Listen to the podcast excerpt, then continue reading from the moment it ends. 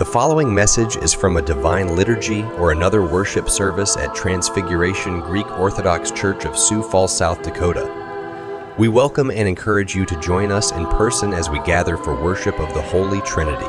For more information, please find us online at transfigurationgoc.org. And now, today's message. In the name of the Father, and of the Son, and of the Holy Spirit. Amen. Good morning, my brothers and sisters. Please sit down for a minute. Rest yourselves. We heard in the epistle reading today the Apostle Paul talking about in his missionary activity. As he preached the gospel of Christ, he endeavored to be all things to all men so that he might bring as many as possible to salvation in the Lord Jesus Christ. This is a great humility that we hear in the words of the apostle. He could have said, I'm not a Gentile, I'm a Jew, and only spoken to the Jews. Yet he is known as the apostle to the Gentiles. He could have perhaps secured a position as a teacher and only spoken to those who were really looking to learn. And yet we know he was a humble man, would speak with anyone about the Lord Jesus Christ. He would go first in a city to the synagogue and there speak to all those there. And eventually, whether or not they accepted Christ, would turn to the Gentiles to the well educated as well as to the very humble. For we know in one place he reminded those who had heard his word that there were not many well educated, not many high born among the faithful.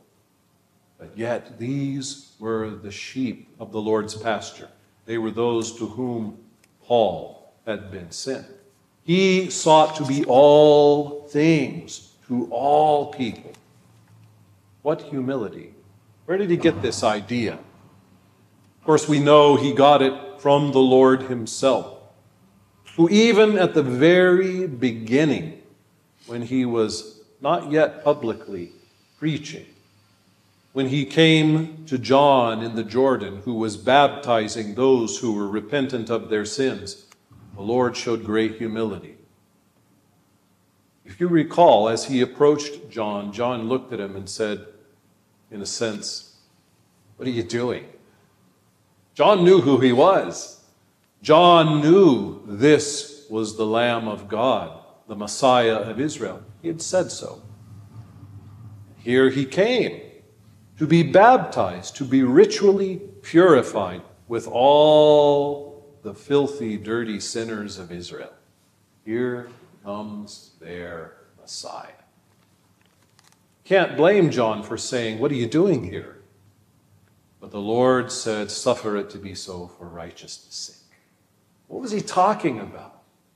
He said, We need to do this, John, to show them what repentance is, to show them the value of turning from their sins and returning again to the God who gives them life returning again to the God who called them out of bondage and gave them their own land, the God who pleaded with them through the prophets to be faithful, the God who gave them the temple and the law and all the blessings of Israel. We need to show them. So let's show them. What humility! The Lord who was so different from us, not only taking our flesh on himself, but coming and walking with us to the Jordan to be baptized in that water as an act of repentance. He who had nothing at all over which to repent. What love, being all things to all people, that he might draw all to himself. We know ultimately what the Lord said when I am lifted up, I will draw all men to me. What love he has. Therefore, based on that love, Based on that condescension, that humility, we should seek to be like him. We should, as St. Paul said, run the race, not just to get an also ran ribbon or some sort of acknowledgement that we were there, we sprained our ankle, we sweated, you know, we try. No, we are encouraged by Paul to run the race to get the crown, to run the race to finish the course as the victor, not as the also ran. There is no crown for also ran, despite what you know we might think nowadays. Everybody gets a trophy, right? Not in the race for the kingdom of God. We have to run to be victorious. St. Paul showed us how in his humility and in his dedication to the Lord Jesus Christ and his love for him. Such love that he was willing even to lay down his head on the block and say, right here, cut right here, along the line.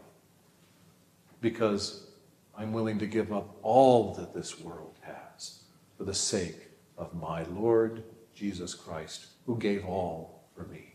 So as we celebrate this beautiful, bright, and glorious feast today and tomorrow, let's remember God's great humility as he has come to us. To number himself among us even though he was sinless, that he might open again for us the doors of paradise. And let us, with Paul, with Peter, with all of the saints, run the race to be victorious, to break the tape, and to find ourselves welcome in the kingdom of heaven. In the name of the Father, the Son, and the Holy Spirit. Thanks for listening today. If you'd like to learn more about the Orthodox Christian faith or about our parish in lovely Sioux Falls, South Dakota, join us online at transfigurationgoc.org. God bless you and always remember the Lord.